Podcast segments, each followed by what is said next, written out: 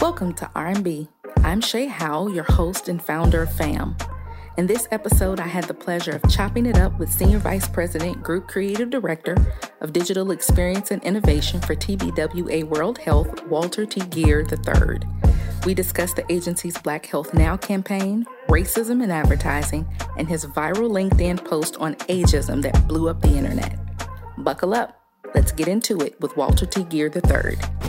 Rhythm and blues. The biggest reason why is because it tapped into a nerve of a lot of people who are affected by ageism, right? It's like ageism doesn't affect just a color, right? It's it's every single person will have to uh, deal with it at one point in their in their life and their career. The Rhythm and Blues podcast.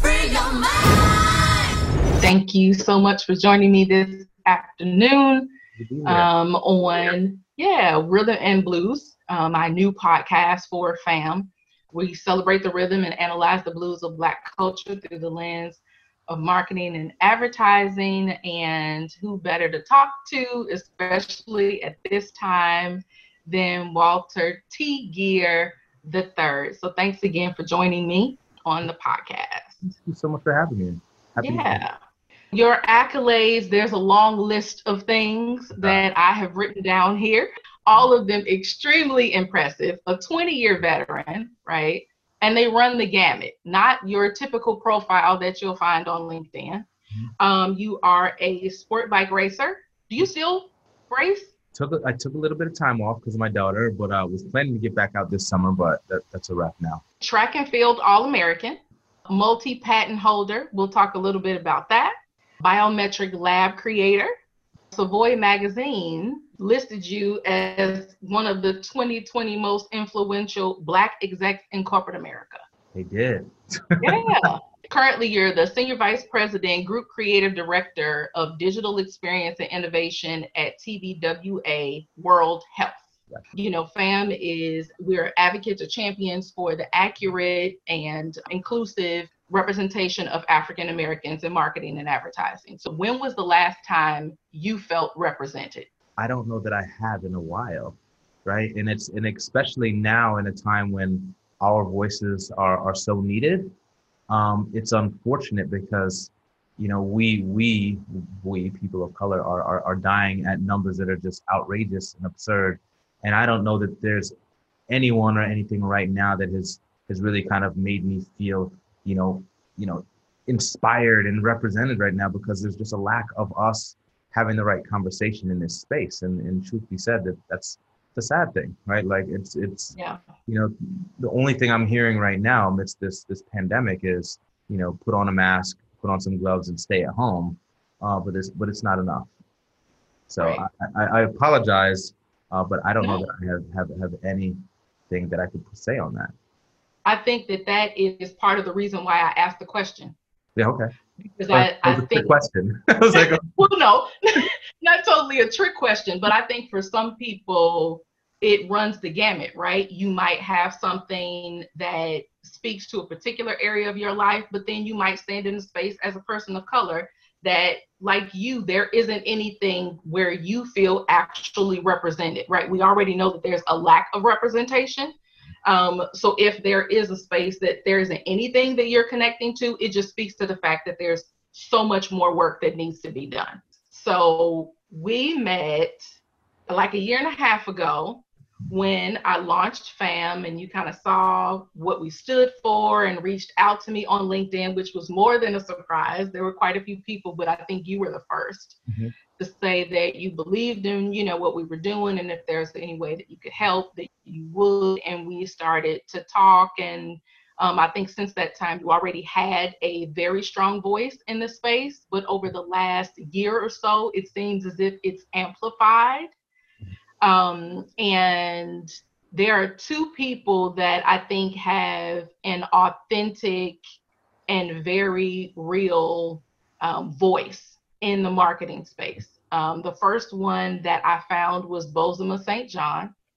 Oh. And the next one for me has been you. And I think the connectors between the two is that you all are authentic in a way that most people have a level of apprehension. Like you will say what you think, when you think it, how you feel it, and that is part of what continues to kick up dust, right? To bring disruption to the norm. So let's talk a little bit about your voice. How did you get here to a space that you felt comfortable to express how you feel, especially as a black man in a in a corporate environment? Or have you always kind of felt like you could? No, that's a good good question, and, and thank you for even putting me in the same sentence as her, because uh, she's she's phenomenal. That's a that's a that's a good question because I think that it's it takes a long time for people to get there, and it took me a long time to get there. Um, I'll, I'll I'll I'll cue that up with a story real quick. When I was young, um, we were just talking about getting haircuts, right? There's a guy who used to cut my hair. This guy named Don, and Don it was upstate New York in a t- town called Schenectady, and Don would have a line like around the block to get into his barbershop every Saturday. Now he cut like everyone loved his cuts. It was amazing. Thing is though, when you get in there, you had to scream when you're asking for what to get get cut because he's partially deaf. Now mm. the hmm. thing about it though was I'd say like, yo, Don, just take a little bit off the top. He'd feel like he'd give me a thumbs up. He cut, turn me around, pull the cape off, and all my shit is gone, right? And I'm like, oh my god. But then I'm like, no. right, and I'm like, oh wow, it actually looks good, right? And so I, I and, and, and then I'd pay Don and I'd up and leave. Now I, I bring that story up because um, I tell people a lot to be Don, right? And when I say be Don, that means like Don was confident about his shit, right? He knew that he had a disability, he couldn't fully hear. Here, he also knew that no matter whichever way he decided to cut your shit, it was going to be good. You were going to like it, and you were going to pay for it. But, but that takes confidence in who you are and what you do and your skills. So I, I say that because it took me a long time to to get that comfortable. And I think as a as a creative in in this space, uh, we often feel when you're black uh, that I need to walk a certain way. I need to dress a certain way. I need to mm-hmm. talk, carry myself a certain way. If I'm too loud, I'm going to come off as an angry black man. If I'm disengaged, right. I'm going to come off as I don't care. So it's it's a tough, it's like a tight rope, right, that you walk. And um, I don't know that I really was able to have that voice until um, until probably about like six or seven years ago. But then like I had become a vice president and I like I had established somewhat of a career and I was also in a space where other people made me feel confident and I had a boss who would tell me just like, yo, like say what's on your mind. You need to tell people what's up or you're not going to get it done. So I had people that made me feel okay with being myself. Um, and then it just kind of got to a part, point where I have like diarrhea of the mouth and I just kind of say whatever the fuck uh, comes to mind. I'm not disrespectful, but I, I try to right. be authentic in, in, in, what I say. And I think that that's, that's what's probably made, um, you know, people, you know, agree with some of the things that I say maybe.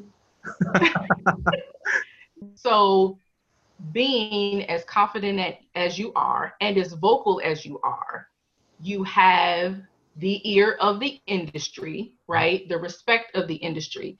Is there a time in particular that you can remember that you used your voice that it didn't go so well? Gosh, probably a lot of times. I mean, I, I, I, yeah. All right, so I'm gonna, I'm gonna break this down. I'm gonna be really transparent here.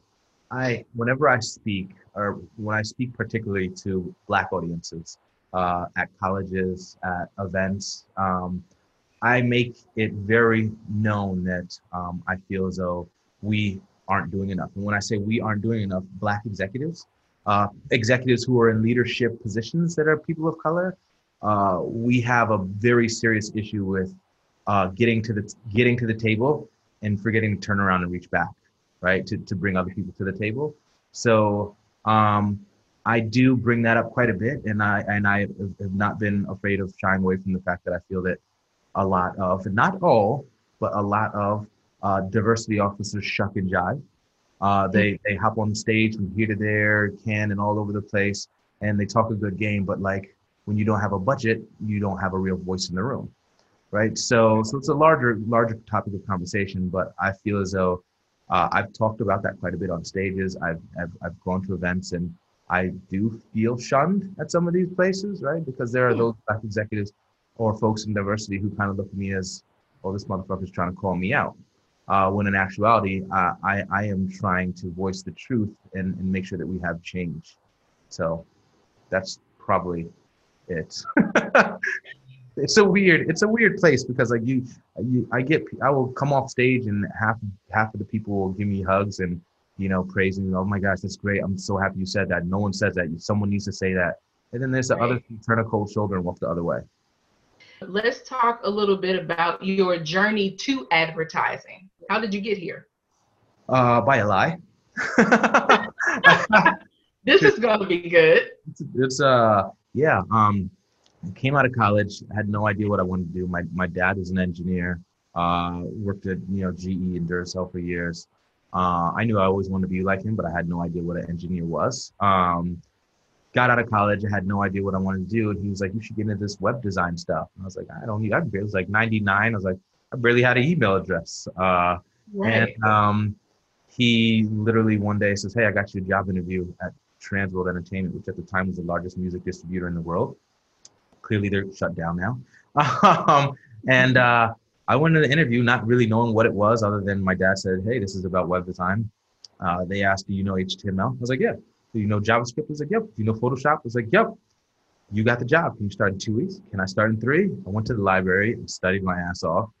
Uh, I then continued to learn on the job, uh, and I never got caught. So I got in by way of a lie, I'll say. Interesting. Yeah, yeah. yeah. Interesting. At not, any point, not, did... go ahead, go ahead, please. No, you go ahead. I'm not saying that everyone should lie in their job interviews. I'm just saying it, it, it had it worked for me 20 something years ago. Yeah, well, it obviously had to be the space that was made for you because if you were a complete fraud and that's not where you're supposed to be, I doubt 20 years later you still be in the space. No, most certainly not. Most certainly not. That's a good story. That is good. That is good. Let's talk about what you currently have going on with TBWA in terms of hashtag Black Health Now. So tell me a little bit about the campaign, how it started, and where we are now. It's a really interesting one. Uh, and truth be said, like probably the work I feel most proud of throughout my career. Um, so why I'm proud of is for a few different reasons. Is is you will never I like show me an agency, me a company who would actually have these conversations, real conversations about why Black people, people of color, are being affected uh, in such a manner. But um, it was actually two of my counterparts. So I worked with two other people on this, Wally Holloway and Brian Gaffin. Uh, Wally was in a diversity meeting that we had at the agency. Uh, she was inspired by the conversations they were having. She went and talked to Brian um, about her personal story, which he felt inspired about. Brian came back and talked to me and said the three of us need to get together. We should do something. And um, it was it was like the beginning. It was probably the first week of February, so it was Black History Month, and we kind of sat back and said, "Wow, what what what could we do around these health disparities because these are real issues at hand." And uh, what was more frustrating is that when you looked around a lot of other agencies and companies, they were doing stuff like, "Let's put like not even kidding you." I saw people story posted like, "Beyonce 24 hours around the clock for for Black History Month," or like, "We got soul food for Black History Month." uh, and it was like real fucked up. And so our approach was let's let's be authentic in what we do, and let's actually have a conversation that people are afraid to have. So the conversation was around the fact that we believe, which is the truth, that there um, is systemic racism and bias that's built into the healthcare system, and this is why you know black women are three times more likely to die than a white woman giving birth. This is why like a black infant is, is twice as likely to die than a white infant. This is like, like I can go through the, facts forever and ever. Um, but the bigger problem is many people have seen these facts, and facts happen to be numbers on pages.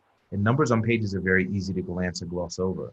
And so I like to say that, you know, people did not know that that police brutality was a thing until they saw Rodney King being beat on the mm-hmm. side, right? So it's seeing someone's story and seeing something that you know that represents uh, you know someone being in a, in a negative situation, this this is the stuff that is impactful. And this is when people realize this is a real problem. So our idea was let's tell people stories, and we we allowed our seven or eight uh, coworkers to come forward and tell their stories. So there were uh, two minute segments and powerful stuff. And I'm, I'm telling you, when we sat in these rooms and filmed these things, like I cried multiple times because it was painful to hear how horrific these stories were of, of parents or grandparents dying, of them almost dying at the hands of doctors who didn't necessarily care about their health. Um, we were that was kind of a phase one approach. Uh, as we were going into our phase two, which is providing tools and actionable stuff for people of color to go into doctors' offices with, COVID hit. Uh, we put everything on on hold. The numbers came back out again afterwards about how you know we were dying at higher numbers than white people. Uh, clearly shining a light on what we had already been putting out, and it was just I've had so many people reach out to us and say that like oh my god you guys were so much ahead of a curve like you guys started this conversation before it was a thing. Uh, so we felt the need to continue, but unlike what we see happening now with just people randomly toggling more facts again on the news and in papers and online we decided to, to, to take action because there's zero people out here that are actually taking real action. And action for people of color right now is self care, telling them to take care of themselves because there are things you can control, the things you can't. Like racism, we can't control these things, right? Right. We can most certainly control the things we eat, right? We can control the things we cook. We can control the fact that we are exercising or not. So our point was to tap into the culture by bringing in celebrities and athletes and, and social media influencers, people that we recognize and doing things like talk about healthy eating, uh, showing people like Marcus Samuelsson, who cooked in his kitchen for us and showed us how to build a healthy meal with basic stuff that's in your fridge. It is working with like Ashley Everett, who was Beyonce's dance captain. Uh, she showed everyone how to dance for 15, 20 minutes, how to dance to uh, one of a formation, the dance steps to formation. It was like Tianna Bartoletta, who's a three-time gold medalist, uh, doing like a 15 minute workout that you can do in a six by six foot space with no weights, no nothing. So it's about inspiring us to do better uh, with self care. How long is the campaign? Is it currently still running? When, where, and when can people catch it? Yeah, it's still running. Uh, I don't know that it. I think this is one of those things that will will run for quite some time, right? Because like the platform is the platform is so big and so flexible that it allows us to hold multiple conversations about our health. Um, so again, this is like we we signed up for this knowing that this is not going to be a hey we're done at the end of February, but this is something right. that's going to continue on. Um, they can follow it. Anyone can follow it by if you follow like TBWA World Health on online LinkedIn, you'll see posts there. Uh, on Instagram or my account where we do all the live streams, uh, which is at Third Gear, which is 3RD G E E R. Um, we we try to do it weekly, weekly events where we're doing these interviews, um, just kind of making sure that we're staying on topic. Again, like either providing facts and busting myths, or providing actionable tools and things that people can do. So like this last one we did this last week was actually with essential workers. So we had a bus driver, a physical therapist assistant, and a courier, right? A package courier, a delivery man who all talked about their experiences and what was um, like powerful. Like the delivery guy had had said, um, he said, you know, when I go to people's doors, he said they look at me funny. They look at me like I have COVID, right? And it's a and he's like and mm. and he's like it's an uncomfortable feeling for me because I feel like I you know I feel like the same way like i'm looking at you the same way you're looking at me and so it's it's, it's it was uh, hard conversations but ones that that people need to hear and understand i think it's commendable that one you all were ahead of the curve Two, that um, the agency is committed to it mm-hmm. in a way that is not a expiration date or an end date to the campaign, but actually to the cause and doing what's necessary to make sure that the information is delivered to the audience that it is designed for and that it can be as effective as possible. You know, oftentimes when we have campaigns or initiatives like this, it's kind of like, especially during Black History Month, there's yeah, yeah. a time that like, okay, what are we going to do? Is the Beyonce's 24 hour, you know, 24 hours around the clock. And it's kind of like, oh, it's a nod of sorts. It's not real work that's being done um, and that's you know being committed to to the overall cause so that's extremely commendable your voice and that of your team is um, really strong in the space and you know respected and so for those of us on the outside that have the benefit of watching mm-hmm. and then those of us for in the industry who have an opportunity to point to something in particular to say, this is what I mean, right? This is the kind of campaign and initiative that uh, the community is hungry for. This is what it means to be effective. And I'm not sure if it would have been executed in the same way if we weren't in the middle of a global pandemic, but from doing lives and, you know, just the execution of it mm-hmm. and the success uh, is a great case study. So yeah, so much. Oh no, thank you, thank you. It's been interesting in that um, you don't often see many. I'm like, like I said, the people that I work with are are so authentic, and it's amazing that we can actually have these conversations out in the, in the public uh, around around things that really matter, right? So right. Um, it's it's it's great. We we feel that the message is powerful, and we're excited to be able to actually deliver to it. And and, and to be honest with you, um, help people of color, right? Because that's what this is all about. Like, there's not enough voices out there that are having these conversations. So um, for us, we you know we we felt the need to step up front and, and, and do something, you know, actionable about it. Last November, you responded on LinkedIn I'm going to read your viral posts from LinkedIn. All right. Yeah, yeah. 40 under 40 and 30 under 30. I'm not impressed. Show me 40 over 40 and 50 over 50. Put a spotlight on the hard work that this group of individuals is doing while juggling life at home with a spouse and kids. I gave you a standing ovation at that point. Uh, that would impress me who's going to step up and own this? Is this not, is there not any talent over 40 that deserves to be aw- awarded? Do you agree? That is, well, obviously, was the sentiment of so many of us. I'll raise my hand and say, I am over 40. Yeah. Um, and I have oftentimes joked that if we could take the life skills that are necessary for our lives, right, to maintain it, multitasking, families, bills, all of those things, and put those on a resume, it would speak life in a completely different way. Yeah. What made you say this? Because Forbes said you blew up the internet, and it was something like that. That was an interesting thing. When that went viral, um, it was, you know, it was one of those things I didn't expect to go viral. I don't know that you can expect, you can post stuff with the intent that, oh, everyone's going to pick this up. It's going to go crazy. Um, so yeah, it, it, went viral. And, and uh, the, the, I guess the first call I actually got, actually the first real call when it started to blow up was from my cousin. And my cousin's like, you see this post? And he screenshotted it and sent it to me. And I was like, what the hell? I mean, it was, it was crazy. It was like 2 million impressions, like 16,000 likes and shares. It was it was it was it was wild. But again, I think that the the biggest reason why is because it tapped into a nerve uh, of a lot of people who are affected by ageism. Right? It's like ageism doesn't affect uh, uh, just a color. Right? It's it's every single person will have to uh, deal with it at one point in their in their life and or career. Right. And you were on a panel that talked a little bit about um, ageism yeah, yeah, yeah. I was. Uh, we did. It was. Uh, they had some really, really, really interesting folks who chimed in, uh, and it was interesting to get uh, everyone's point of view. Um, I didn't pull the black card on that one, but uh, but uh, but I think that you know it's it's often that people ask because I talk about ageism a lot. People say, "Well, well, have you dealt with ageism yourself?" And and truth be told, is like no. You know, fortunately, I, I, I haven't yet, but I most certainly know what it's like to uh, to walk into a room and be black, right?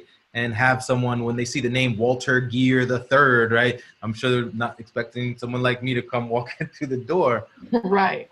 And I and I and I know what that's like, and I can't say that that's the same, uh, but I do know the feeling of you know going someplace and, and being looked at a certain way because of uh, my color, or in this instance, your age, right?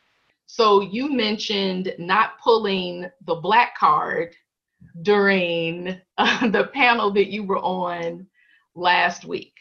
So, yeah. one, explain what it is that you mean, and then two, when and how do you choose to pull the black card? So, what I meant by that is is that I think the the I try to be authentic, right? But I also try not to rub people the wrong way, and I think that right. we, we had a great conversation. Um, the the the the bulk of it did boil down to you know it, clearly on ageism that was the topic of discussion but then it was also heavy on on on women uh, which which you know there were certain people on that that were that that's their thing right? That's that's their career and kind of that's their platform. Um so i just i didn't have the i didn't feel as though i had the right opportunity uh to to to bring up that that issue. Um so i just kind of put it on hold for a minute. Like I think that there's there's a there's a there's like a there's a right place for everything, right? And and this is why being being black and in our space, uh, you have to pick and choose your your your battles, right? And there's a there's a right time and right place for everything. Um, and uh and, and, and clearly this is a this is one of those conversations right that you and i are having now right right but it's a, it's it's an interesting thing. I mean, these are the things we we, we juggle and, and, and struggle with as you know when you start to have a voice and or platform. Um, now I feel like a lot of people uh, listen, uh, and I've gotten to a place of if I say the wrong thing in the wrong place, and that that that could come down me. But I'll, I'll say that that does not mean that I'm not authentic and true to my word and, and, and my feelings and what I believe in. Um, that is just that I know at times when to bite my tongue. I think that's important to note, right? It's like just because we have a voice, we have a space in which we operate, we shouldn't be shouting from the mountaintop at all times. That different situations call for different responses. There is a time and a place unto all things, right? And so inserting yourself in a way that one you didn't feel was authentic like it's a matter of feeling it out filling out the space what you're talking about I think that's really important, especially for a lot of people that might be looking at you to say, well, and maybe they just got the highlights, right, of who you are. And they've yeah. seen the Adweek, they've seen the Forbes, they've seen the virality that you found with your voice. And for, you know, younger creatives or people in the industry that might feel like, okay, I need to use my voice mm-hmm. and I want to use it in this particular way, but understanding that there's a level of management and maturity and responsibility that comes along with that is really important. Sure. Yeah, absolutely. It's a it's a it's a difficult one, but uh I'm still learning. Look, I mean, I don't it's weird. I don't I don't look at myself as an influencer. I really don't. There are people that's like, you're an influencer. I don't have hundreds of thousands of people that listen to me. I have a few and you know, and, and sometimes they take note. But my thing is just like, um, I often say this that right, even with the work I work on, the things I do, even with Black Health now, um, if I can if I can help influence one person, then my job is done. Right? Like if I could change one life, then that's all that really matters. I mentioned in your laundry list of accomplishments that at this point, how many patents do you hold? Uh, six. Let's talk a little bit about what those are, how you got there, um, how they're being used for the lay people who don't work in the digital and innovation uh, space. What are those? I won't go through all of them. I'll, I'll, say I'll say a few of them that that, that most people would probably recognize uh, because they're probably the ones that annoy you and, and the rest of the world on a on a daily basis. Um, one, uh, I was actually one was uh, skippable pre-roll right? So that is when you get an ad you get the ad before a video youtube or any one of these places and then you get them the right corner five four three two one and skip right? So that was that was me.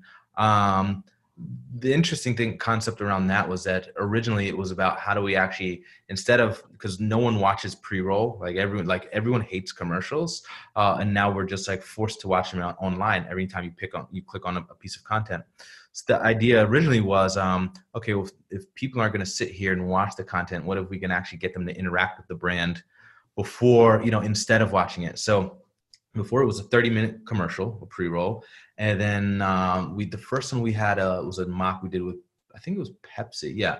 And there's a small Pepsi bottle and when you actually tapped on it, then you can control the Pepsi bottle and pour the Pepsi on top of the commercial. So fill up the screen. And then as soon as the screen's filled up, boom, just kicks you to the content that you wanted to see in the first place. So it's about interacting with the brand. And then eventually it kind of just became a, a, a, very, let's just skip it and get it out of the way type of thing. so then it's the, the, the onus has been put on the brand to make sure that they have a powerful enough uh, content within the first five seconds that would make want, someone want to continue to engage. The other one, um, the other one that's not a patent, but one that probably people will recognize the, the, the most is uh, I created with a, with a small team at the New York Times years ago, and that was called sequential messaging. So sequential messaging is, you know, when you go to a website to go shop for something, a pair of jeans or shoes or something, um, you decide not to get it, you go someplace else, Instagram, Facebook, wherever it is you go, and it's like that item is following you every place you go for numerous days. mm-hmm. uh, sequential messaging. So we in- invented that. That's probably the one that's the most recognizable that that that format. But then I did other like other patents are like um one's called like the HD skin, which is now you know when you ever you go to set a website and you see video skins the entire background of a site, mm-hmm. like like that as well. So those those are just a handful of, of some of them.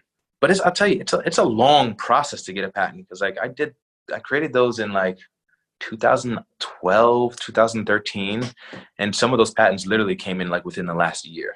Wow. Yeah, it's a long time. People think it's like you, you apply and you get it in like a couple months.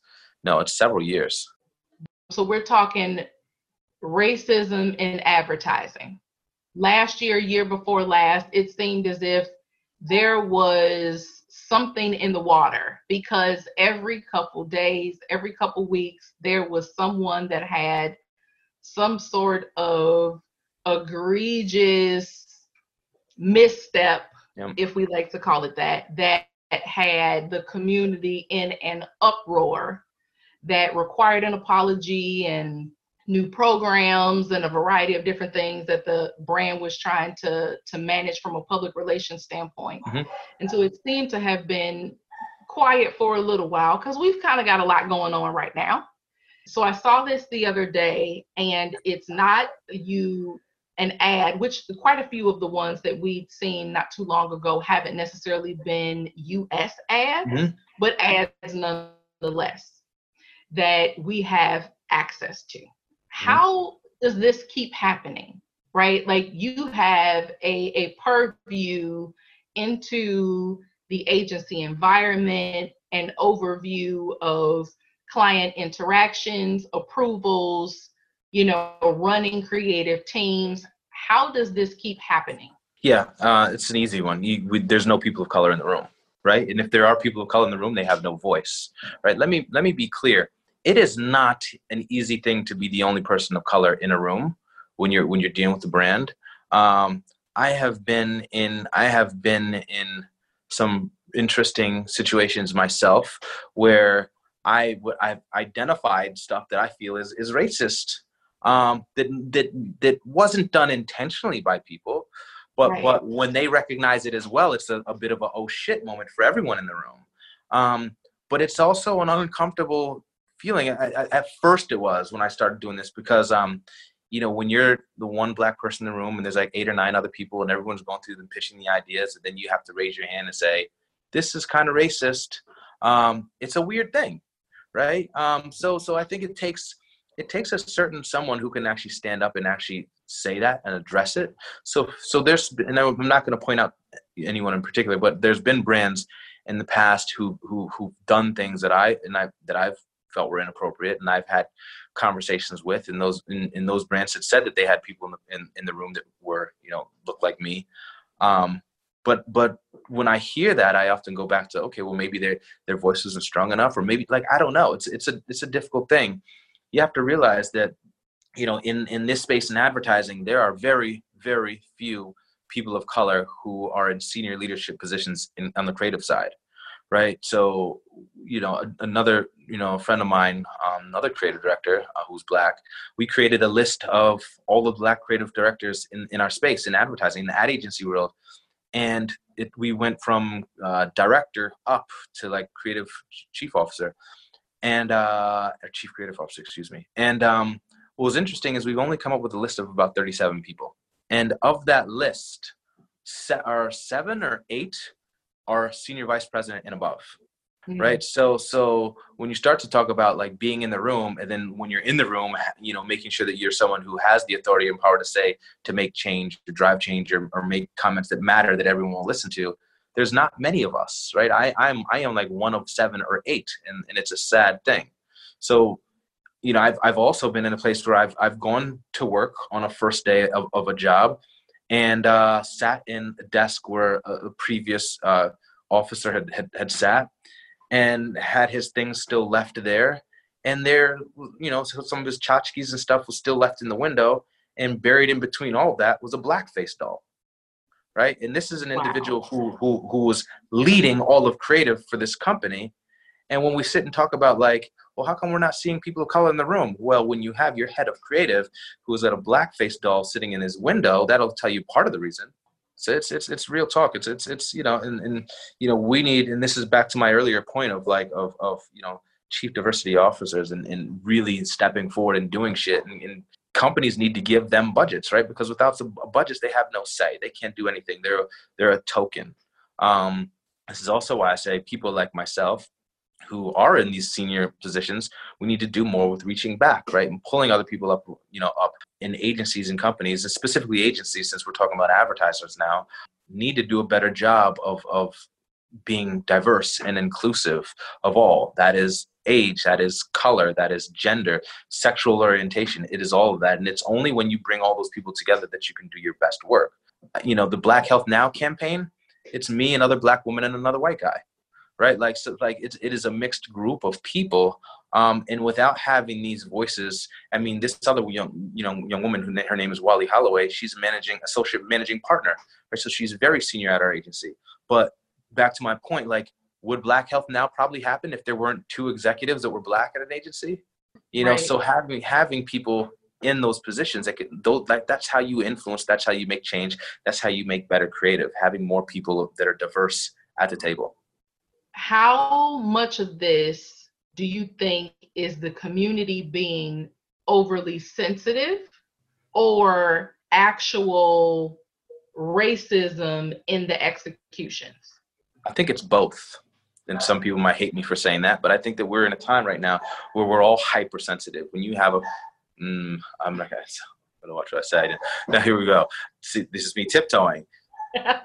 we are in a space right now where we are hypersensitive because there are people uh, in in leadership positions, I'll say that that that feel as though we can say things like we could say what we want, right? And I think that we, we are now in a country where uh, people feel that they can just come off their chest and say like whatever's on the top of my head. So we are seeing people's true colors right now, and because of that, I think that we everyone is overly, you know, like conscious about things, right? It's like, you know, you say black and someone's like, wait, what was it? What black what? Like what are you gonna say after that? So I think that right, so there's there's some of that for sure.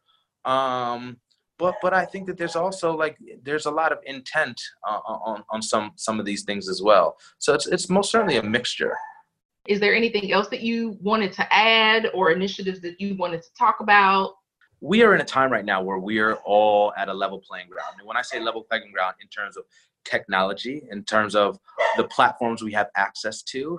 Um, I tell people all the time that like it that like we can we can start these conversations right. It shouldn't just be me. It shouldn't just be Don Lemon, Don Lennon. Shouldn't be like there are a lot of people who can have these conversations. Sometimes it's as easy as liking a liking liking a post where someone kind of talks about this stuff and about helping us. It's it's easy as sharing that post, right? And it's easy as you just using your voice. Um, you know, people people when we look at this pandemic and get to the other side of it, I think that very quickly we are all going to be able to look around the room and, and identify in a heartbeat who were the people that were actually authentic and actually stepped up and did something and who were the people that actually stayed home and did jack shit right? And again it doesn't mean you need to be in forbes magazine or all over the place. It's it can be as simple as helping other people helping someone helping a family member a friend. Now is an opportunity and a chance where we should be doing more for one another because we're all in this together. The name of the podcast is Rhythm and Blues. While it doesn't reference music in particular, I'm going to ask what is on your playlist? What are you listening to now? You want me to be honest? I'm listening to whatever my daughter puts on Alexa. no, um, which would, which truth be told, which would be like Lion King right about now. Um, no, I think that's a that's a good question. I can hear. I'll give you a couple things. I I, um, I have been listening to a lot of Post Malone lately, which is like which has been odd, right? Um, but I can tell you this: uh, every time I get on stage, the the one song that gets me really pumped up, and I listen to it every single time, uh, is uh, Kendrick Lamar, and I'm gonna forget the name of it now. Humble humble. We'll be all right it's humble? Yes humble yes. Thank you very much. So that is my like that is my go-to song. Like if you ever see me at an event and i'm about to get on you know i'll have my headphones on right before they call my name. That's what i'm listening to. Tell everybody where they can find you. Um, and you have an app, a music I, app. My my brother and friends and I we launched a music app uh, solely for independent artists to give them their own kind of place and playing ground called Quarry, spelled Q U A R R Y. Um, it is uh, it is only for independent artists. It's invite only. Uh, beautiful thing about it is because of that we can actually curate all the content. We have over almost 600 artists in it from all over every corner of the world uh, from like winners from American Idol to like the the, the, the like a whole slew. Um, and it's just a different type of content. I mean, it's we're most certainly not in com- competition with like a Spotify or Pandora. Uh, we see it as just another another playlist option to listen to because um, independent music is a, is huge thing. I mean, 91.3% of music in the world is independent. Uh, 0.3% are major mainstream artists, which is why we continue to listen to the same artists day in day out every time you turn on something. So it's uh, just a different platform uh, with different styles of music from from around the world. So where can everybody find you? They can find me, uh, I guess, mostly on Instagram or Twitter. They're both they're all the same. It's at 3RDGEERS at Third Gears. Uh, that is like my my name on pretty much any platform. Fine. Well, thanks for joining me on Rhythm and Blues. I appreciate you. Thank you for having me. This is a this is a great conversation. I'm I'm glad to be a part of this.